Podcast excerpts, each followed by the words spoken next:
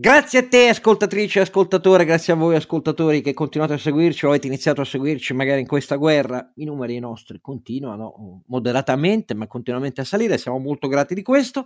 Eh, in questo 51esimo episodio siamo arrivati a 51 dalla seconda stagione di Don Quixote Podcast con un compare, solo con Carlo Alberto, cioè con Ronzinante. Risponderemo a quattro domande che sono quattro domande su cui è stata raccolta l'opinione di 81 economisti sulle conseguenze economiche della guerra e dell'invasione invasione russa in Ucraina.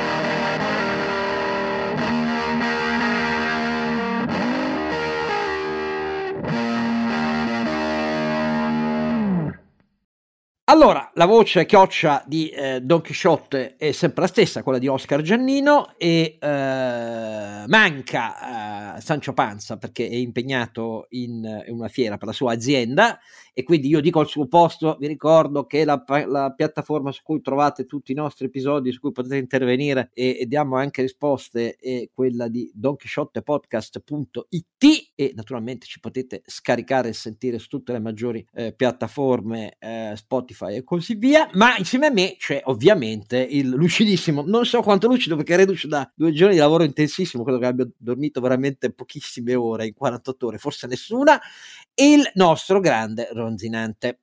Carlo Alberto Carnevale Maffè, un po' assonnato, ma sempre mordace, almeno spero. Eh. sempre mordace, sempre mordace. Allora, io eh, dico che a questo punto gli sviluppi sul campo sono abbastanza noti di quello che succede in Ucraina. Ogni giorno bombardamenti più pesanti nelle città. Uh, I russi comunque esitano a entrare, anche se Kiev oramai è soprattutto dall'est che tentano di entrare, eh? dall'est, perché c'è una manovra di accerchiamento molto evidente dai satelliti, mai più avanzata dalla parte. Mh, nord-est e sud-est eh, di eh, Kiev. Eh, Kharkiv è sottoposta a bombardamento terribile e Mariupol al sud, quindi ci spostiamo sulla costa sud, Uh, bombardamenti anche in quel caso terribili, eh, si usano in grandi quantità uh, lanciamissili che hanno fino a 50-60 km di raggio che sparano anche 32 razzi a grappolo. Naturalmente questi sono ordigni di saturazione, non sono bombe di precisione laser e quindi come ovvio e sulle infrastrutture civili che finiscono, non certo sugli obiettivi militari, servono a spezzare eh, il morale eh, degli ucraini, eh, a far accelerare l'uscita dalle città, ma i corridoi umanitari come avete visto non funzionano, non vengono mai rispettati dai russi e, e a logorare ai fianchi Zelensky per fargli capire che alla fine dovrà, in uno di questi tanti round eh, che si svolgono di incontri in cui il ministro Lavrov dice eh, no, non c'è nessuna guerra, noi non stiamo facendo alcuna guerra e mentre continuano a essere eliminati un numero di mezzi terrestri russi superiori alle aspettative e cadono anche elevati ufficiali, eh, ufficiali di alto rango russi nei combattimenti, però è come ovvio eh, lo shortage di munizioni, eh, di missili Javelin anticarro, Ehm, di manpad, cioè di missili spalleggiabili antiaereo, inizia a diminuire eh, e, quindi, e quindi col tempo Uh, poiché come avevamo detto la Nato non si impegna sul terreno, non ci sarà la fly zone e così via, L'esito di questo passo sarà lungo, costellato da nuove centinaia di vittime civili e da caduti sul campo, ma l'esito è quello di piegare Zelensky, come è evidente, e, e, quindi vedere poi a quali condizioni. Sapete che i russi chiedono il riconoscimento della Crimea come russa, il riconoscimento della presunta autonomia delle due repubbliche del Donbass e l'assoluta neutralizzazione per sempre, la finlandizzazione per sempre dell'Ucraina. Ecco, almeno queste cose qui. È difficile immaginare che se ne vadano però eh, dai territori ucraini in cui sono arrivati. Questo questo ve lo dico con grande, eh, con grande sincerità, non c'è nessun segno di mollare la loro presenza sul campo dopo, se pensate che questo sia un ritiro e quindi in poche settimane finisce col ritiro e, e questi impegni ucraini. Non esiste semplicemente questa prospettiva. Però, mentre purtroppo il conto delle vittime è questo e l'eroica resistenza degli ucraini è questa, ma non potrà che eh, fiaccarsi col tempo e diventare poi guerriglia, questo sì, magari per tempi molto molto molto lunghi.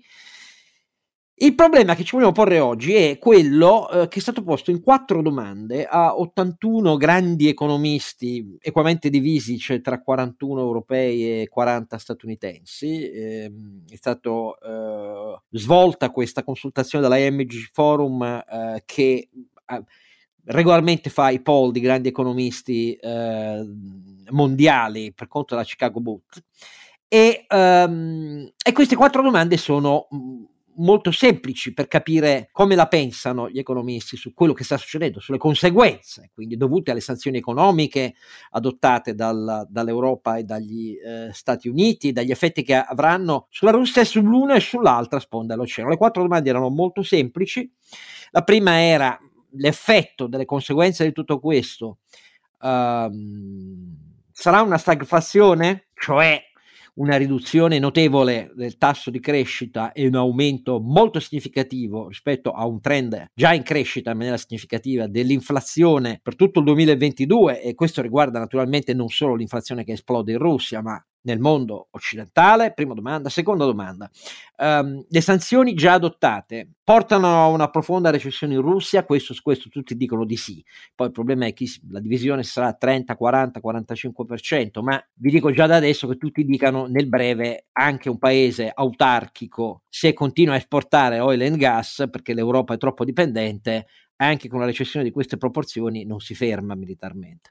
La terza domanda è um, gli effetti però, soprattutto sulla sponda europea, dovuti al prezzo del gas e alla dipendenza energetica uh, della Russia, per alcuni, per alcuni, molto intensa, ve l'abbiamo già spiegato, Germania Italia soprattutto, uh, porta però a una recessione nell'Europa occidentale. E poi la quarta è eh, il rafforzamento del dollaro, che è inevitabile in queste condizioni, si è già visto in questi giorni, eh, e l'eventuale splitting della unica piattaforma internazionale SWIFT, il mondo si spezza finanziariamente, finisce la globalizzazione finanziaria? Ecco, questa è la quarta domanda. E cominciamo allora dalla prima, perché io su queste, su tutte e quattro, voglio sentire l'opinione di ehm, Carlo Alberto.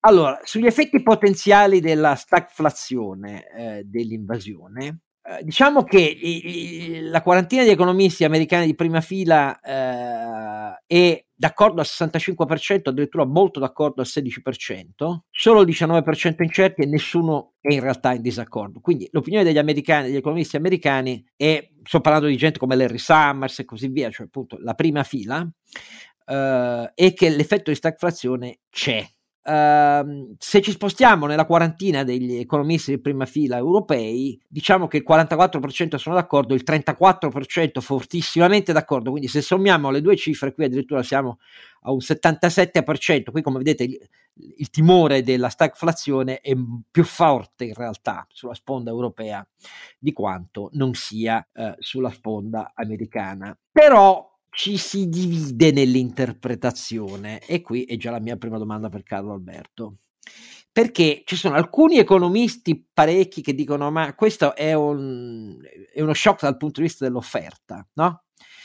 eh, e, e, quindi i precedenti, gli anni 70 cosa ci dimostrano sul petrolio? Che questi tipi di shock eh, accrescono l'inflazione e riducono l'output. Alcuni dicono, ma sì, c'è uno shock molto forte sul lato dell'offerta, ma ce ne sarà uno anche sulla domanda per effetto della rottura della globalizzazione. E se è così, gli effetti sono ancora più gravi, cioè l'inflazione la prevedono tutti salire, comunque negli Stati Uniti continua a salire già ai massimi dal 1982 molto più che in Europa ancora, perché non abbiamo ancora del tutto incorporato i prezzi energetici impazziti. Ma se invece eh, diventa un doppio shock offerta e domanda, beh, eh, la stagflazione può abbattere molto significativamente il tasso di crescita anche negli Stati Uniti e diventare mondiale. Tu come la pensi, Carlo Alberto, su questo primo punto? Facciamo un confronto fra gli effetti di questa guerra e la pandemia. Almeno la gente ha un parametro. Gli effetti sono della guerra, non delle sanzioni, ricordiamolo, nel senso che l'invasione eh, in qualche maniera va contrastata e le sanzioni sono il minimo veramente sindacale per eh, rispondere a un'aggressione criminale. Quindi le conseguenze dell'azione criminale di Putin, eh, è importante ricordarlo, non ah, eh, sono, ci sta, ok? non sono paragonabili, secondo me, a quello che abbiamo visto col Covid. Eh, perché? Perché una pandemia è molto peggio di una guerra regionale, per quanto importante. Eh, per esempio, una pandemia ha uno shock simmetrico, domanda e offerta. Non, non, non, si può produrre, ma non si può anche comprare. E quando tu hai uno shock simmetrico sulla domanda, sull'offerta globale, mondiale, che coinvolge, diciamo, in, in pochi giorni la Cina, l'Europa, l'America, il Sud America, coinvolge miliardi di persone, eh, no, non è assolutamente paragonabile alla situazione di oggi, dove hai una eh, shock solo lato offerta, per ora, lato domanda è un problema posso dire, dei russi, che per quanto contino, contano un bel 20% meno dell'Italia, quindi a livello di PIL mondiale non arrivano al, al 2%. Aspetta, su questo ti faccio un'osservazione, per esempio, tra, tra, i, tra, coloro, tra gli economisti intervenuti che sostengono che c'è anche un problema di domanda, c'è per esempio Anil Kashap, che è un turco che insegna a Chicago, che ha detto non sono molto d'accordo che non sia anche una potenziale crisi della domanda oltre a quella dell'offerta. Faccio alcuni esempi, perché oltre al problema, eh, diciamo così, energetico, uh, oil and gas, come si vede non solo dai prezzi, ci saranno, ed è prevedibile che ci siano, un mucchio di disruptions uh, sulle materie prime, nickel, palladium, uh, che sono fondamentali per i chips, eccetera, eccetera, oltre che sulle commodities agricole, per una vasta serie di paesi, anche medio orientali, l'Egitto per esempio, che importa praticamente quasi tutto il suo grano dall'Ucraina e così via. E, e, questa roba porta anche a un problema di domanda che non è mondiale, ma comunque è molto significativo. È vero, per, per esempio, il settore automobilistico, se non hai chip, però ricordo che il tema era vero fin da prima ed era vero sui semilavorati, sui beni intermedi, eh, sui quali c'è stata una serie di, di, di fattori, colli di bottiglia di logistica, picchi di produzione, però diciamo, non è neanche colpa della guerra di Putin. Alla fine. Per esempio, a pensarla come te, Olivier Blanchard, perché Olivier Blanchard ha detto invece no, sì all'inflazione, l'inflazione sale come l'inflazione sale. Diciamo, Intendiamo adesso poi parliamo di inflazione perché bisogna capire. Però io su, su, su, sull'output non, non, non, non, credo perché la domanda resta forte per altre ragioni. No, ecco. poi ovviamente dire, se non arriva il grano, manco mangiamo. Voi tu vedi la gente che non mangia perché non arriva il grano ucraino. Diciamo, mi sembra improbabile che sia uno shock paragonabile. Ricordo che tutto il Covid su 7 miliardi di persone nel 2020 ha fatto il GDP mondiale meno 3, vado a memoria, eh, meno 3,2, non vado a memoria, è proprio così. Ora, ehm, dunque, posto che questo no, non è mondiale, quindi è regionale, è fondamentalmente sulla tua offerta, con qualche conseguenza sulla tua domanda, ma non so se possiamo parlare di shock generalizzato alla tua domanda. Onestamente, non è vero, ok? No, no anche perché io, eh. sto, io, sto... esempio, io, non sono un economista come è noto, però mi permetto di dire che molto dipende anche dalla risposta dei, go- dei, go- dei, governi, perché da una parte noi abbiamo le supply chains e i prezzi dell'energia che abbassano la crescita, ma dall'altra fenomeni come la sostituzione energetica dell'oil and gas russo eh, e le politiche di sostegno alla domanda che i governi saranno costretti a fare nei paesi avanzati, oltre a, a, al build-up militare, perché questo già si vede che è così, vanno nella direzione opposta. Quindi questa roba io non so cifrarla. No, per carità, assolutamente. Però tema, cioè shock solo, solo tua offerta con poche o, o diciamo limitate la tua domanda. Geograficamente circoscritto, ripeto, dire, 4 quinti della popolazione mondiale oggettivamente non ha impatti. Settorialmente concentrato. Poi è una settorialità che se va a becca- toccare beni intermedi eh, ovviamente si diffonde e va a valle. Sapete qual è il problema? È che l'impatto sul GDP, cioè sui flussi, secondo me è meno importante l'impatto sullo stock, e cioè sul valore degli asset.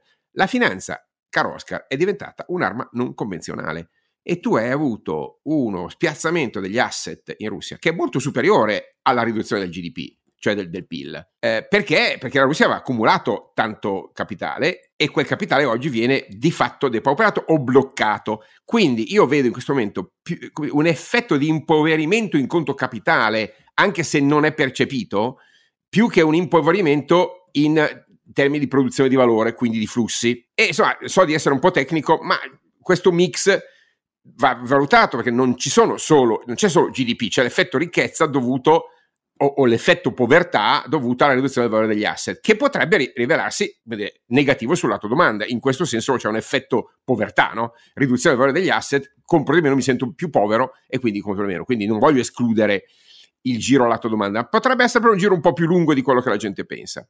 Eh, però c'erano anche altri fenomeni. E cioè eh, c'è una evidente accelerazione della transizione energetica che ha due effetti. Uno, spiazza tantissimi asset industriali, immobiliari, perché semplicemente non sono più efficienti. Cioè, in uno scenario in cui acceleriamo la transizione, tante fabbriche, tanti impianti, tante case sono diseconomiche. E in compenso, invece, tante tecnologie, tanti ambiti di ricerca, pe- pensiamo all'effetto Covid che ha avuto sul farma, no?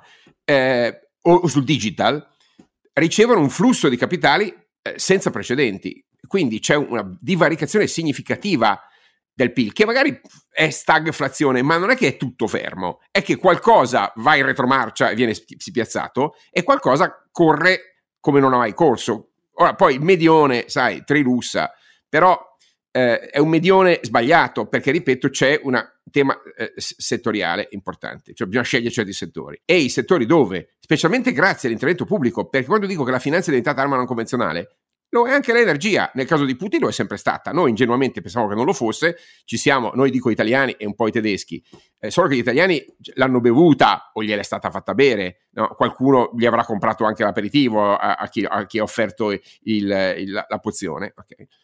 E l'effetto che abbiamo è che induciamo un intervento pubblico senza precedenti per fare tatticamente, diciamo, stoccaggio, eh, tecnologicamente investimenti per accelerazione della transizione. Siccome il problema del debito su infrastrutture, onestamente, Oscar, te lo dico da liberare, non è così drammatico, è molto più drammatico aver fatto debito per spese correnti durante il Covid, dove noi si doveva sostenere i redditi. Ma se io faccio debito per fare infrastrutture di rinnovabili, scusa, ma è debito, direbbe il nostro grande presidente del Consiglio che si buono. Gloria, buono, è buono, eh. Ora, va bene, no, va bene. Eh, hai capito allora, un po' il è, tema? È, è chiaro. Semmai, e chiudo, l'inflazione eh, oggi ha un altro nome che è repressione finanziaria con tassi reali negativi. Ancora una volta, qual è l'effetto più importante? Non diminuire i salari. Ci, ar- ci arriviamo alla, ah, fermo, ci arriviamo alla quarta domanda. allora, la seconda eh, si liquida in fretta perché la seconda domanda, se ricordate, ma comunque ve la ricordo, era quella: ma eh, le, le, sanzioni determinano eh, una profonda recessione nel, in Russia? Su questo vi dico subito, cioè degli 81 economisti, il 90 più del 90% è, è, totalmente d'accordo e nessuno eh, è stato in disaccordo, con dei sì ma che sono molto importanti, perché ci sono alcuni economisti, per esempio mi ha colpito Daran Acemoglu che insegna a MIT, ehm, Uh, ha detto uh, partiamo intanto da un presupposto che le sanzioni adottate oggi sia quelle statunitensi che quelle europee che vengono descritte come senza precedenti nella storia e non è vero perché quelle assunte nei confronti della Germania nel 1914 sì che erano totali queste no ha detto tra l'altro l'ha scritto anche Niall Ferguson questo. E poi ha aggiunto la verità è che noi dovremmo adottare la sanzione vera. Sempre da Nacimoglu che è progressista, eh, cioè, come è noto, cioè, l'intero Occidente, Europa e Stati Uniti dovrebbero immediatamente fermare l'importazione di oil and gas dalla Russia e tutte le banche russe fuori dallo SWIFT. Perché così si ottiene l'effetto più rapido se la finalità è una crisi economica così profonda da minare le fondamenta eh. del rapporto Putin. Però ti farei la domanda: cui prodest un effetto troppo rapido? Caro Oscar. eh no, ma su eh, questo... eh, sono io che faccio le domande qua una volta, no? Eh, sì, siamo sicuri che proprio a qualcuno interessa che sia rapida la soluzione? Perché io, scusami, dissento. Eh. eh poi c- no. c- mm. Tant'è vero che, per esempio, ta- altri, altri, il, altri. Il, altri, il prudentissimo Christopher Pissarides, per esempio, ah, eh, diciamo ecco. l'amico, diciamo così, ecco, eh. ha detto: no, no, ma quando mai? Cioè, la Russia continua ad avere le sue revenue perché l'Europa non bloccherà mai uh, il gas russo tra l'altro gli finanziamo la guerra, questo non l'ha Appunto, detto così. Cioè, una miliardata e, più. E, e, poi comunque c'è un effetto effetto di medio-lungo periodo perché lo switch verso Cina e Asia è comunque una cosa lunga e costosa per la Russia e allora ecco che si determineranno gli effetti, ma già si vedeva la voce del, dell'economista, diciamo così, sì, anche con radici americane, ma diciamo più europeo, in realtà è un cipriota d'origine, un greco cipriota d'origine, che diceva no, vabbè, no, ma quale, quale ban totale? Comunque, insomma, la recessione russa c'è, è profonda e, e, c'è un'inflazione elevata, ma il problema è il totale degli asset su cui non c'è ancora una valutazione eh, veramente realistica eh, del valore degli asset che va in fumo russi tra i blocchi sull'estero e un'inflazione del 45-50% eh, in, in, in, Russia, perché il conto vale tra 1,5 e 2,5 trilioni di dollari di asset che vanno in fumo. E eh, vedi, che, vedi che è un asset un asset problem, non solo un GDP problem. Ah, no, no, infatti. Eh, no, ma è giusto ricordarlo, perché poi la gente dice: allora tengo i soldi sul conto corrente. Bravo! Complimenti! Eh, paradossalmente stai finanziando il debito pubblico eh, italiano o europeo che sia, perché ti becchi sui denti proprio questa ulteriore apertura della forbice di eh, tassi reali negativi. Cosa sono i tassi reali negativi? Lo ricordiamo, sono la differenza fra il tasso di inflazione e il tasso ufficiale di sconto. Il tasso allora, di sconto è sempre zero, l'inflazione è salita al 6, 6,5. Capite che stiamo prelevando il com'è? 6% del valore su ogni euro che avete in tasca non investito. Attualmente la repressione finanziaria eh, con l'illusione monetaria che ci sarà con l'inflazione tanto più elevata, tanto più ci sarà, se i tassi restano così bassi poi diventa gigantesca, è una rapina eh, maggiore addirittura di quella dell'inflazione sui soli poveri. Questo è il punto. Allora, per le altre due domande, cioè l'impatto sull'Europa e l'aspetto monetario, perché questo implica poi anche il comportamento delle banche centrali da una parte e dall'altra, BCE e Fed, restate con noi e vediamo di capire. Allora, caro Nonzinante, caro Alberto, abbiamo visto che stagflazione sì, ma insomma con effetto più limitato e non mondiale. Eh, abbiamo detto recessione russa sì, ma anche qua ci sono le, le, sanzioni forse sono molto meno efficaci di quanto non ce le descriviamo. Sì, esatto. E, e la, e la... Ricordiamo che è successo nel 2014, cioè gli alleati abbattevano anzi affondavano le navi mercantili nel Baltico, la, la Germania non, era alla fame sia da, di acciaio che di, di grano, esatto, cioè, esatto. cioè, era una roba crudelissima da quel punto di vista. La Germania non aveva altri sbocchi al mare, era stata cioè i mercantili completamente bloccati, noi non riusciamo a bloccare la Russia, cioè, cioè è, mezzo, è, mezzo, mondo, come fai a bloccarla? Quindi, e, e anche fammi dire, questa storia della SWIFT è un po' pompata perché con tutta l'onestà ci sono un po' altri modi per fare triangolazione. Di fatto India e, India e Cina, dico eh, esatto. due robe da 3 miliardini di persone, hanno detto no, no, sanzioni niente e non sono le uniche. Quindi onestamente l'India non è, cioè l'India ha un, dire, un, ruolo finanziario non marginale. Le Sono molto indiane. d'accordo. Eh, e quindi... infatti, se non gli chiudiamo il rubinetto di oil and gas, scopriremo sì, ci si creano enormi problemi in Russia, ma non tali da. Non tali da. Allora, andiamo invece alla terza domanda. La terza domanda che riguarda noi, perché qual è l'effetto potenziale delle sanzioni sull'economia europea, contemplando anche la possibilità di razionamenti del gas. Io contemplo del tutto teoricamente l'idea di chiudere l'importazione, perché ripeto, il problema, guardate, ve lo dico fuori dai denti, ecco, al di là della con- constatazione degli economisti, in vastissime aree ipermaggioritarie, questa è la mia impressione, eh, del, delle elite eh, bancarie, finanziarie e imprenditoriali di Francia, Germania e Italia, il decoupling verso la posizione NATO e Stati Uniti sulla vicenda ucraina è, fo- è molto più forte di quanto non sembri è così. nei rispettivi governi è così perché cioè, nel settembre del 39 nelle... Itali- l'Europa si chiedeva morire per Danzica, oggi l'Italia si chiede stare al freddo per Kiev e eh, siamo una domanda ma, ma di là niente, capisci? Non solo, l'Italia, non, solo eh. l'Italia, non solo l'Italia, faccio due esempi perché il problema non è solo la dipendenza energetica che è più intensa per l'Italia per quanto volumetricamente più elevata per la Germania Germania e la Francia se ne può fregare. Il problema è evidente nell'atteggiamento delle grandi imprese, mentre una lista di, infinita di multinazionali americane che non erano tenute, non, non sono tenute a obbedire da nessuna sanzione adottata dagli Stati Uniti a chiudere e andarsene dalla Russia, lo fanno, lo fanno di, di tutti i settori, da, da, da, da primarie... Eh, sì, lo fanno di, le aziende industriali, lo fanno le aziende, diciamo, lo fanno le aziende della consulenza, ricordo le Big Four, lo, fanno, lo fa una, grande, una delle più grandi banche banche del mondo, Goldman Sachs fuori. Goldman Sachs, eh, direi che insomma, l'America... Fino alle catene di consumo come Starbucks, certo, eh, McDonald's, McDonald's eccetera, eccetera. Ma eh, l'equivalente in Europa non esiste, nel senso che sì, è vero, i big player dell'auto tedeschi, BMW e Daimler hanno sospeso la produzione eh, in, in, Russia. Sospeso, eh, sospeso. Siemens ha fatto la stessa cosa. Eh, Siemens, stiamo parlando di, uh, dei più grandi colossi eh, tedeschi e così via. Sempre sospeso, è tutto sospeso. Se andiamo a vedere Francia e Germania, non c'è nessuna sospensione volontaria, anzi, le grandi catene francesi tipo Auchan, eccetera, eccetera, hanno comunicato che restano lì in piena attività con le loro centinaia di punti di vendita e così via, e le imprese italiane non ci pensano proprio a, a sospendere niente in Russia. Allora,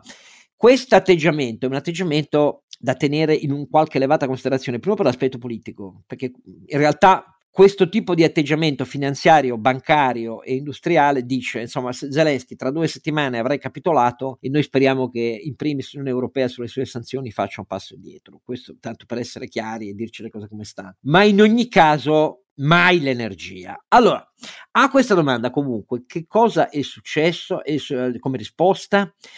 Che eh, tra la quarantina di economisti statunitensi, eh, se cioè c'è la possibilità reale di una recessione in Europa, hanno risposto siamo d'accordo al 42%, siamo molto d'accordo al 19%, quindi siamo al 61% d'accordo, 40% incerti. Tra gli europei, nella quarantina di europei invece, eh, il 16%, quindi una cifra più bassa dei colleghi americani, è molto d'accordo e il 61% però è d'accordo. Allora, comunque siamo a un 77%.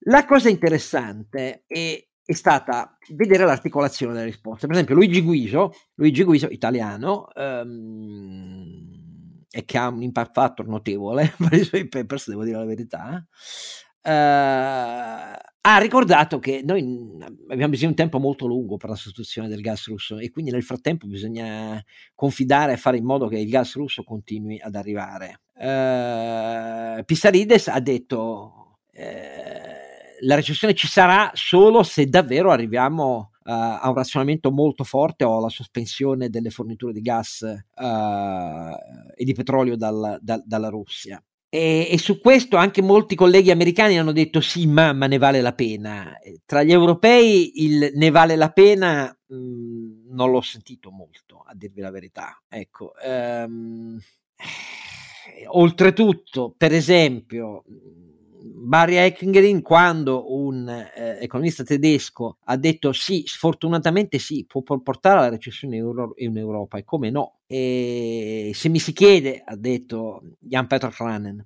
eh, se mi si chiede che cosa bisognerebbe fare è sostituire al più presto non solo il Nord Stream 2 ma il Nord Stream 1 con tutte le rinnovabili, ma ci vuole un dannato tempo e solo Riccardo Reis, che sta alla London School, a quel punto ha detto: Beh, ma ne vale la pena sostenere questi costi. Ecco, di altri non ne ho sentiti a dire la verità. Gli americani su questo tema sono molto più, tra virgolette, meno caldi, come è evidente, perché il problema è europeo, si sentiva anche dalle eh, voci degli economisti. E, quindi possiamo fare la domanda: cui prodest? Perché questo tema della durata del fenomeno militare non è proprio indifferente e non è simmetrico, nel senso che eh, la durata a chi conviene? Beh, non alla Russia, certamente non all'Ucraina, non all'Europa, ma c'è qualcuno a cui tutto sommato se la guarda avanti, parlo ovviamente cinicamente in maniera irrispettosa per il dramma e per il crimine, eh? lo dico perché purtroppo il mestiere che facciamo non è tifare, è capire, se no, eh, come dire, se no eravamo al bar. Eh, la mia tesi, caro Oscar, fammi essere un filino polemico, ho detto da scalciare, magari Rozinante si mette a suonare il violino. Eh. Um, Eh, la mia tesi è che eh, l'endgame russo è problematico, l'endgame americano è speriamo che duri. Speriamo sì, che duri perché, perché, perché se dura comunque l'apparato militare russo si indebolisce, se dura comunque si crea un, cioè un'Europa che spende di più in armamenti e compra armamenti americani, guardate la proposta della Polonia che poi non è andata a buon fine, ma come dire, diamo i MiG, ci date gli F-16 della Lockheed. Okay. Um, e, e, e, di fatto cosa stanno facendo gli Stati Uniti? Stanno facendo i, i, i guerrieri con diciamo, lo scudo degli altri, adesso la metafora più o meno è quella, ci siamo intesi. Quindi, eh, siccome c'è una percezione molto asimmetrica al di qua e al di là dell'Atlantico, e siccome, fammi citare Paul Samuelson, grandissimo economista, che diceva gli economisti hanno correttamente previsto nove tra le ultime cinque recessioni. Quindi eh, è difficile in questo contesto co- così mh, dinamico, no? uh, capire come si compongono queste, queste, queste, questi vettori che un po' salgono, un po' scendono, anzi quasi tutto scende per carità, bisogna vedere quanto scende e dove scende. E hai fatto bene a dare conto della differenza di percezione fra economisti americani e economisti europei, perché è una differenza geopolitica che si riflette anche nell'atteggiamento del, eh, della scelta militare degli Stati Uniti, che posso dire di fatto stanno un po' mh, pilotando la guerra dal di fuori in termini di interventi, radar, intelligence, satelliti, fanno, fanno combat- cioè, combattono eh, col terzismo, se posso, no? eh, col terzismo dell'esercito ucraino. Non se ne parla molto, però come dire, a parte fornire armi, il lavoro dell'intelligence qui ovviamente, è, è, diciamo, de, dell'analisi sul tattico settore è abbastanza evidente, non se ne parla giustamente perché ha una rilevanza importante. Però ricordiamoci, e lungi da me essere quello che dice ah però la Nato, ma ci mancherebbe, scusate, il problema non è la Nato, è proprio che gli Stati Uniti hanno una, una, una, un'agenda eh, razionalmente diversa, non è una colpa. La colpa è nostra che invece abbiamo creduto alle balle di chi diceva ma, ma Putin è un amico, un grande liberale, no? ne, darei, ne darei due Mattarella per mezzo Putin. Abbiamo creduto e votato e osannato per questa gentaglia che ha spacciato boiate criminali per anni. Allora prendiamoci la nostra responsabilità e continuiamo pure a pensare male che storicamente produce azzeccarci, ma non dimentichiamo che se l'Europa è oggi in condizioni asimmetriche, si è messa da sola in queste condizioni asimmetriche e in particolare l'Italia lo ha fatto con un misto tra ingenuità e malafede che richiede una veramente grida vendetta davanti al, a, alla, alla, alla, democrazia di questo paese. Allora, um Andiamo alla quarta domanda, perché è, una, è, la domanda per chi si occupa di economia monetaria molto affascinante questa. Naturalmente prima abbiamo parlato dell'economia reale, cioè stagflazione, inflazione, diminuzione dell'output, eh, recessione, recessione sull'Europa o globale. Ehm, e le due anime che si fa anche all'interno della Nato economicamente in realtà non sono per niente convergenti perché sono strutturalmente caratterizzate da tassi di dipendenza diverse. Gli Stati Uniti quando ha scoperto che era iperdipendente da, dall'OPEC e dai barili eh, del Medio Oriente si è messo a scavare eh, esatto. ha fatto il fracking con scandalo dei nostri ambientalisti ed è tornata autonoma cioè ha fatto il balzo no, che è autonomo, è tornata a esportare Oscar cioè esportare. esportatore netto eh, capisci? una cosa è essere autonomo una cosa è guadagnarci dall'aumento dei prezzi cioè la, la quota di petrolio su cui hanno messo il ban importato dalla Russia è tale per cui basta che si rimettano a scavare un pochino sì, perché avevano un po' decelerato sul fracking nell'ultimo anno e mezzo e recuperano in pieno. Invece sul tema monetario è il tema su cui gli economisti hanno avuto una forbice di risposte molto incerte e molto divise. Cioè la domanda era questo. Ora che ci mettiamo a usare il eh, sistema di tracciamento globale delle transazioni economiche come un'arma, perché questa è la misura, no? Cioè la misura è che noi blocchiamo la banca centrale russa, gli eh, rendiamo impossibile finanziare in altre valute l'emissione del suo debito, um, estendiamo di volta in volta il numero di banche russe che sono fuori dal circuito certificato dei pagamenti internazionali, eccetera, eccetera, usiamo appunto questa roba che era un po' il sinonimo, la bandiera più alta della globalizzazione, quella finanziaria, la abbattiamo e torniamo quindi, torniamo quindi a segmentazioni. L'effetto nel breve che già si vede è quello di alzare il valore del dollaro nei confronti delle altre mh, valute eh, occidentali che pure partecipano a questo sistema, perché poi misure analoghe eh, le ha assunte la sterlina, la banca centrale inglese, lo yen, il franco svizzero e gli svizzeri che condividono in pieno questa cosa, è la prima volta nel secondo dopoguerra però da una parte può portare alla disintermediazione del dollaro, perché è chiaro che agli economisti americani questo preoccupa, cioè. eh, preoccupa, molto. Infatti, su questo la maggior parte degli economisti americani, no, no, no, la disintermediazione, sì, va bene, i circuiti alternativi, Russia, Cina e i loro numerosi paesi che con la geopolitica cinese sono collegati nel Sud America, eh, nel, in Africa e così via, possono anche alimentare questa roba, ma il dollaro resta più forte che mai. Quando però si è arrivati a parlare, sì, ma le banche centrali allora cosa devono fare di fronte a questo? Se ci sono stagflazione da una parte, inflazione elevata, le banche centrali europee e gli Stati Uniti sono indietro rispetto al percorso di uscita dal cui e dai tassi negativi. Uh, cosa devono fare di fronte a questo? Per di più adesso le due sponde dell'oceano si allargano perché il dollaro va su e le altre si svalutano, oltre una certa soglia l'effetto svalutazione diventa un fattore di maggior competizione in termini di prezzi monetari eh, dell'export che agli Stati Uniti non piace, perché questa cosa aggrava ulteriormente il suo sbilancio verso la Cina. E allora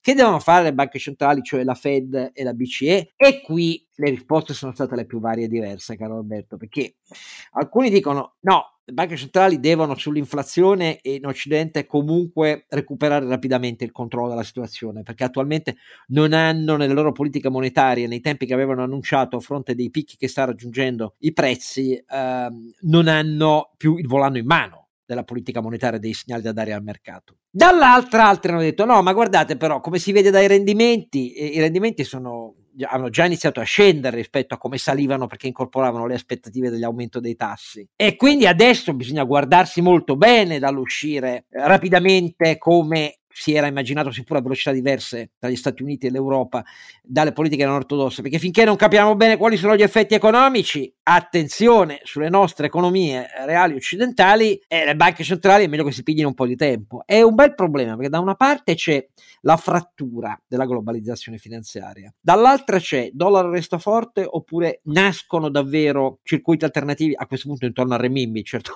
non intorno al rublo. Um, e la terza è cosa devono fare le banche centrali occidentali. Tu che dici? Beh, fammi dire qualche dato.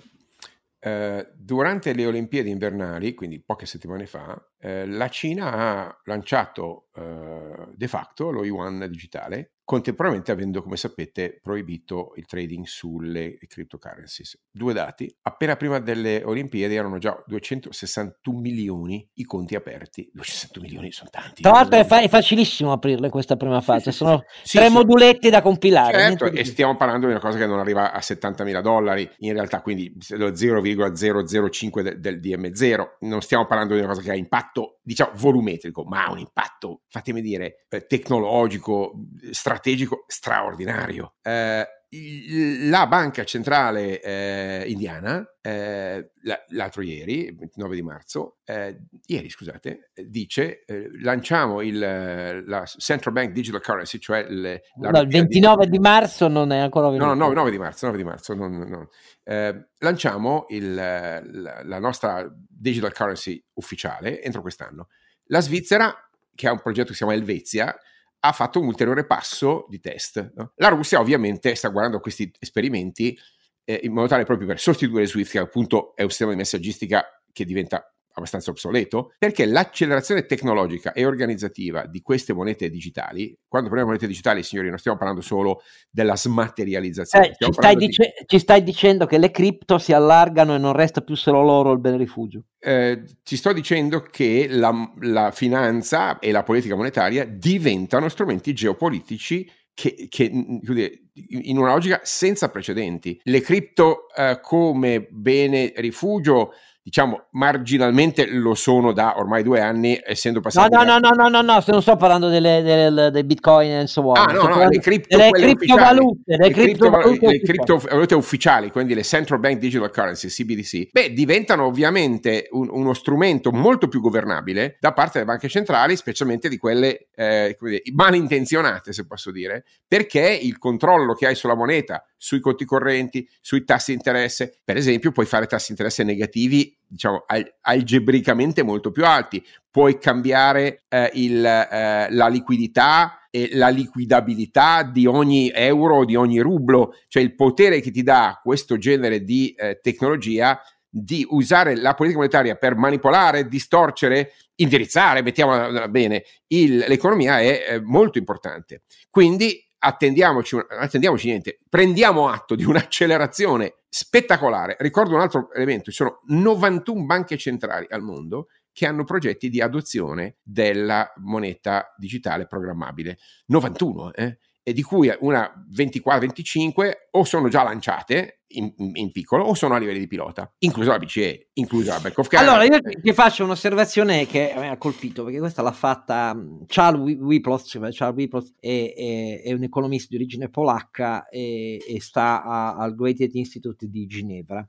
e che di fronte ad alcuni colleghi che dicevano criptovalute delle banche centrali, appunto, ha detto: Scusate, posso farvi una domanda? Uh, andare via dal dollaro uh, per, pre- per, prendere il renminbi digitale, ma scusate, eh, io posso capire se avete in mente un mercato che parte con la, la facilmente prevedibile ipermoltiplicazione del valore um, nei primi mesi, magari anche nei primi due anni, ma se uno pensa a investimenti a tutela del capitale. Può prendere la criptovaluta di un paese che ha già due remimbi e ne aggiunge un terzo, perché ricordiamolo a tutti, c'è un remimbi interno in Russia ed uno esterno che hanno poteri d'acquisto e, valo, e, valo, cioè, e, e, valori molto cari. E adesso se ne aggiungono un terzo. Dice, ma stiamo scherzando? Cioè, voi, noi diremmo ai nostri studenti che questo è un investimento no, che ha... No, non è una scelta che fai, ma potrebbe essere un obbligo che ti impongono in logica di, eh, fammi dire, di, di, di, di scelta di prestiti a, che so, all'Africa,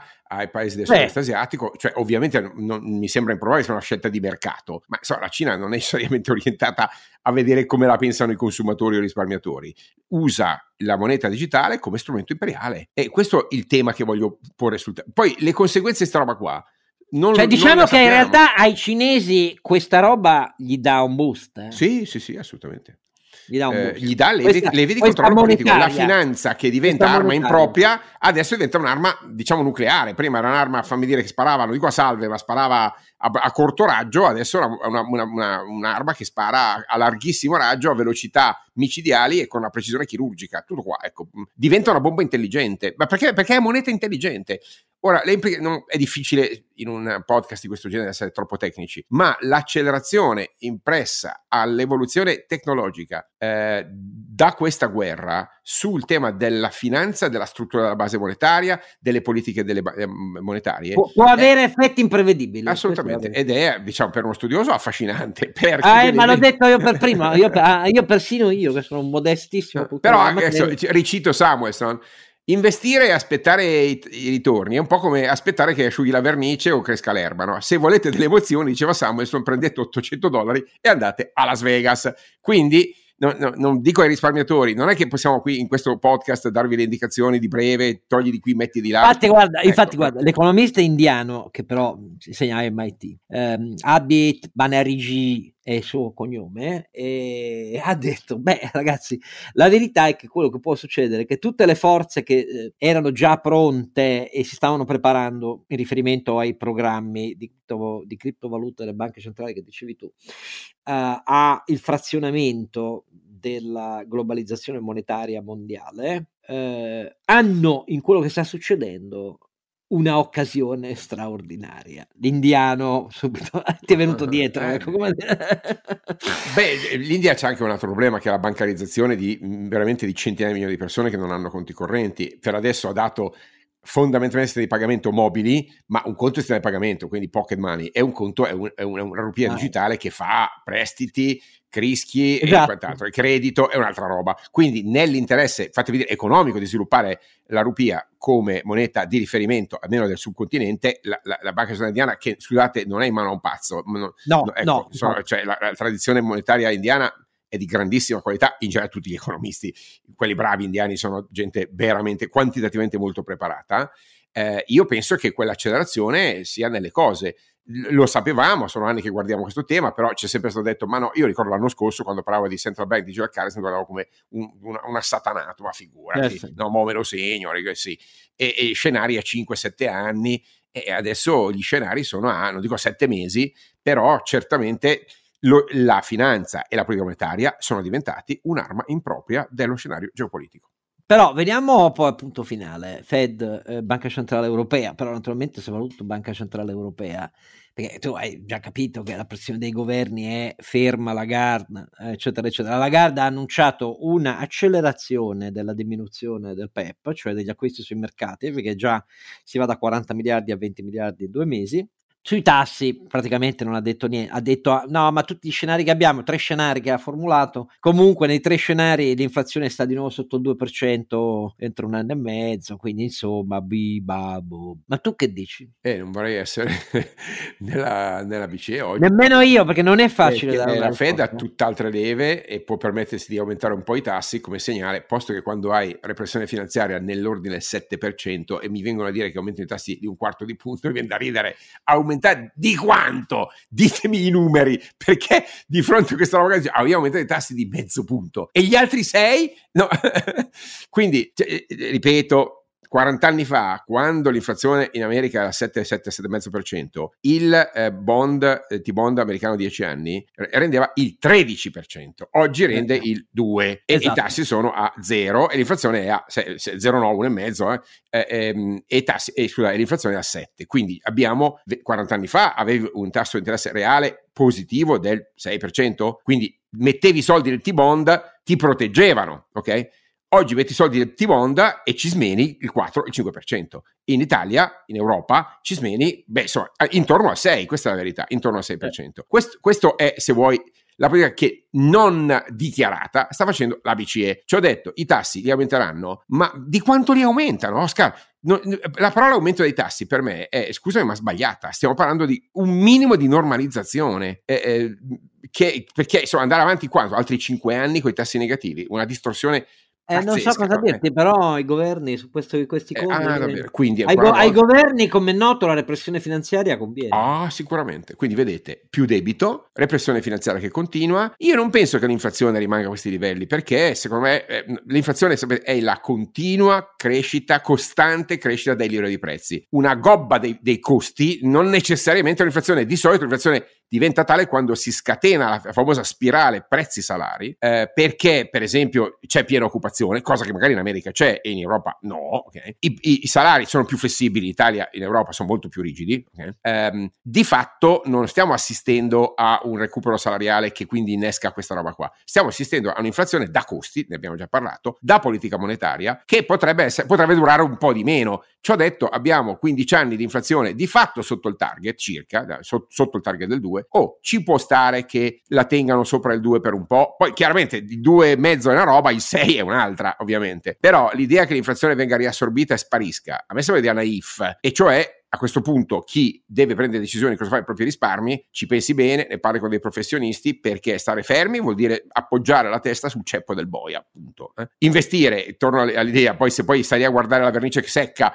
eh, non hai capito, meglio che vada, tu vada a Las Vegas, eh, la verità è che, diciamo, a pagare la quota più elevata di distruzione di valore di tutto questo, ripeto, non è il flusso del GDP, il monte salari in Italia non arriva a un terzo del PIL, ma è il risparmio non correttamente esatto. allocato, che invece esatto. è pari al PIL magari anche di più. Quindi è tre volte l'impatto. Eh, del... Però, come vedi, non riusciamo mai a spostare nessuno su questo tema. Vabbè, cioè, però, la, la, depredazione del risparmio eh, continua non solo per via dei tassi, ma continua perché per le, commiss- per le, commissioni psichedeliche che vengono accettate da tutti, dai loro intermediari finanziari di gestione e di commissione. È così. Eh. Ti, guarda, io ho una ricerca sulle cinque principali banche italiane, bilancio 2021, per la prima volta mi sono, è, è, ha superato l'importo delle commissioni, ha superato l'importo dell'interesse netto Guarda, io ti, io ti, dico quest'ultima cosa. È uscito un paper eh, molto bello fatto dagli economisti della Banca dei Regolamenti Internazionali di Basilea, in cui c'è la, veramente un plotone di esecuzione che numeri alla mano dimostra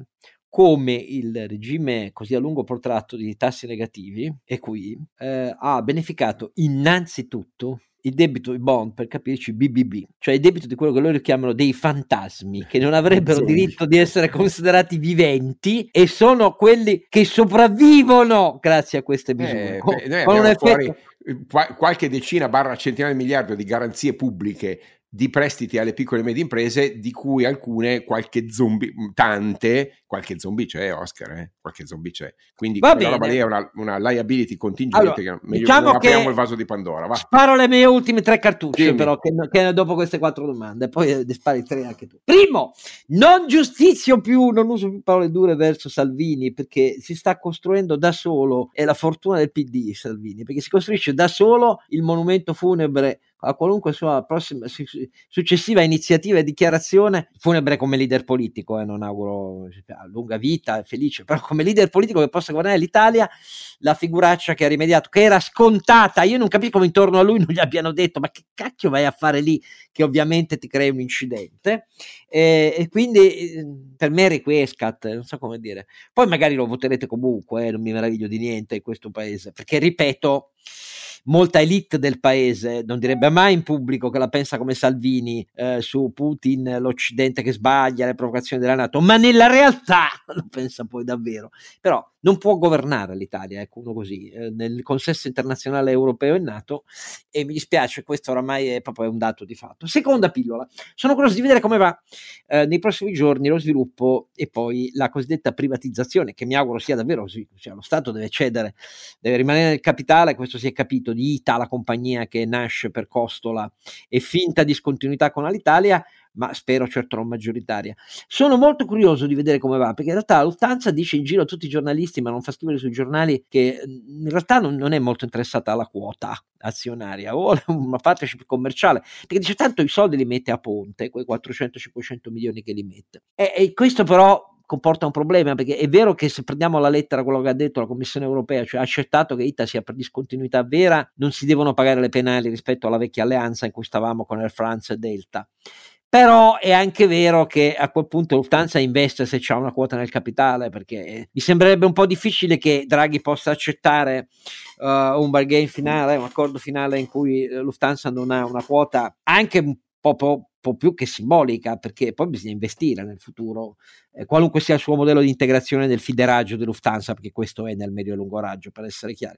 Però è una botta di culo, perché l'uomo è molto fortunato, oltre ad essere straordinario, perché se pensate che è uno che faceva il marittimo sulle navi ecco, e ha iniziato con due o tre vaporetti a Napoli, la NG, cioè, ma è un uomo straordinario davvero a Ponte a parte il mio imbarazzo perché stiamo vendendo ATI a un uomo il cui bilancio consolidato della MSC tra uh, traffico commerciale di navi, container, um, terminali portuali e così via, nessuno ce l'ha il bilancio consolidato della MSC eh, nel mondo, allora, eh, che è una cosa pazzesca perché pensate che l'ultimo bilancio di Maersk che lui parrebbe aver superato, dicono tutti così, per traffico di container mondiale nel 2021, 2020-21 perché sono di metà anno in metà anno eh, i bilanci e Maersk ha finito il bilancio con un risultato che era più basso degli anni precedenti perché Maersk si sta un po' contraendo ma che comunque aveva come ultima riga del bilancio utile netto 18 billion.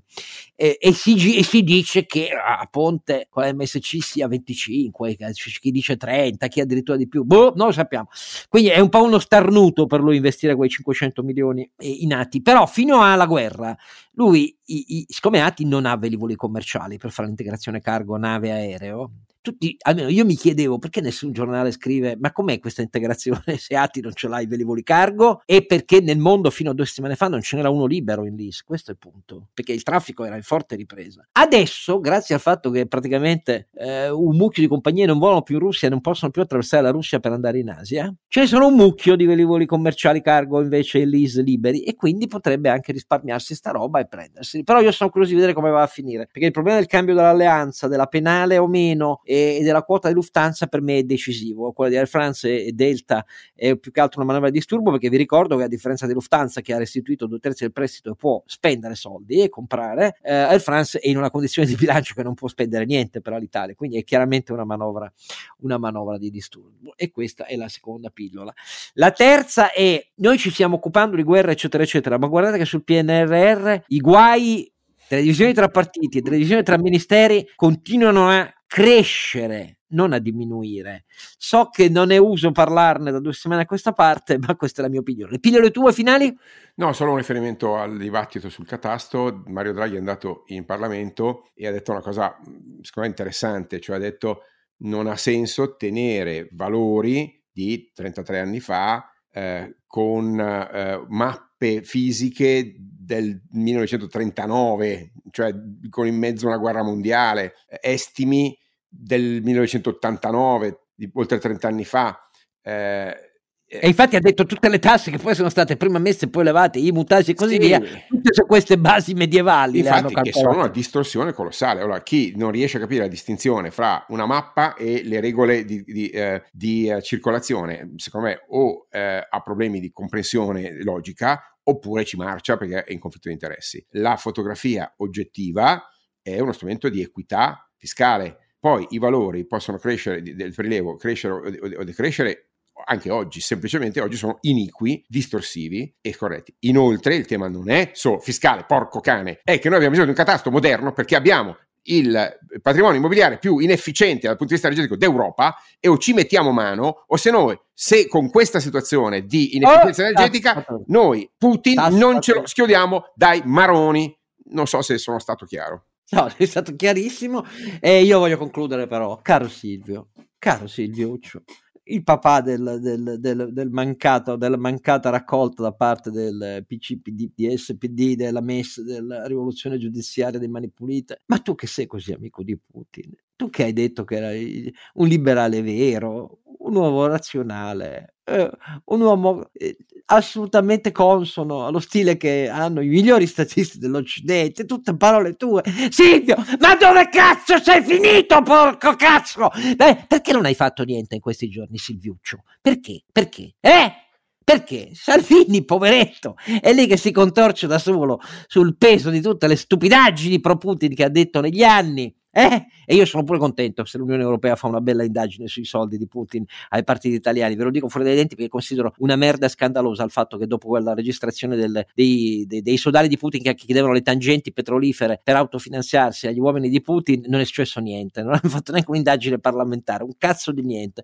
In Austria hanno cacciato il vice premier che faceva la stessa cosa con una registrazione analoga alle Baleari e per di più è stato travolto pure il giovane promettentissimo eh, presidente del Consiglio austriaco mesi dopo, sia pur per un'altra vicenda, ma quella vicenda lo aveva fortemente intaccato. Ma Silvio, tu perché fai finta di niente? Pensi solo al Monza? Qual è il problema? I capelli di Marca Fascina? Dove stai? Visto che dici che sei tu il vero leader liberale della destra italiana e qui non rido perché c'ha tanti voti, ma nelle mani di chi? Allora, tu sei muto, Silvio? No, parla, ti prego, su, dici qualcosa su, sul grande Putin. Dici, eh, ti sarai adoperato in qualche sforzo per farlo ragionare o no? Neanche questo hai fatto.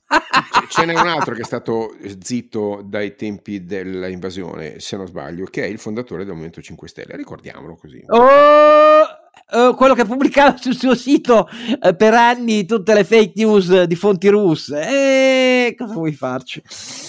Vabbè, se, scusate, questa è la politica italiana. Auguri a voi alle prossime elezioni tutti quanti, se non cambia l'offerta politica. Intanto abbiamo tirato in lungo, però queste quattro domande economiche valevano la pena di un bel dibattito, perché eh, sui giornali non c'era lo spazio per farlo così. Però abbiamo tentato di dare conto di ipotesi diverse per farvi capire meglio che cosa rischiamo che avvenga se non si fanno le cose giuste. Al 52 episodio un abbraccio calorosissimo al mio ronzinante. Grazie.